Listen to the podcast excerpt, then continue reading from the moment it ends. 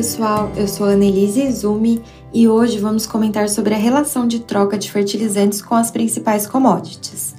Os preços dos principais macronutrientes se mantiveram em patamares baixos em 2023, com a normalização das entregas após o início da guerra entre Rússia e Ucrânia em 2022. As primeiras semanas de 2024 apresentaram preços estáveis para o MAP, porém está acima da média dos últimos cinco anos, dado as restrições das exportações dos fosfatados chineses. Já o cloreto de potássio apresenta fundamentos mais estáveis e mantiveram os preços de lado e abaixo da média. No caso da ureia, os preços reagiram após o último leilão de compra indiano, movimentando o mercado. No mercado brasileiro, os preços reagiram apresentando alta, porém ainda está abaixo da média. Nesse cenário, é importante ficar de olho na relação de troca que está fazendo sentido em grande parte das commodities. No caso do café e arroz, os indicadores estão abaixo dos mínimos históricos no cloreto de potássio e ureia. Na soja, a queda nos preços da oleaginosa piorou a relação de troca com o MAP e o índice se distanciou da média dos últimos cinco anos. Para o cloreto de potássio, mesmo com a leve piora na relação de troca, ainda percebemos que os valores atuais estão abaixo da média.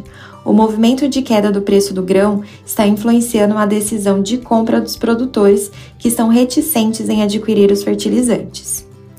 Os preços do milho no mercado físico seguem mais pressionados, diante o avanço da colheita da primeira safra do cereal e pela desvalorização do preço externo, que reduziu a paridade de exportação. Ainda assim, a relação de troca se mostra favorável para o grão em relação ao cloreto de potássio e à ureia, pois está abaixo da média dos últimos cinco anos e desfavorável para o MAP, com o índice acima da média plurianual. É válido ressaltar que o cenário de fertilizantes requer atenção nas próximas semanas, tanto relacionado ao início das compras de Estados Unidos e Europa, quanto a possíveis riscos geopolíticos em função das guerras. Para mais informações, publicamos essa semana o radar de relação de troca com os gráficos para consulta. É só clicar no link da descrição.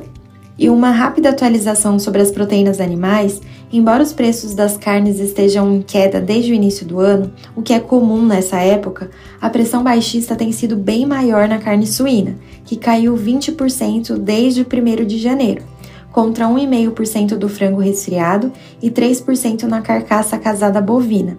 Além da demanda enfraquecida por carne suína, o mercado não vem suportando bem a oferta de animais.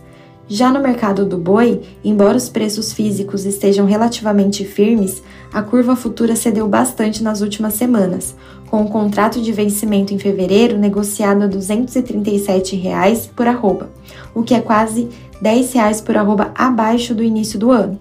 Como fevereiro é geralmente um mês de melhora da demanda em relação a janeiro, chama atenção a leitura negativa do mercado, interpretando que a oferta será bem maior. A conferir. Por hoje é isso, pessoal. Bom final de semana e até a próxima!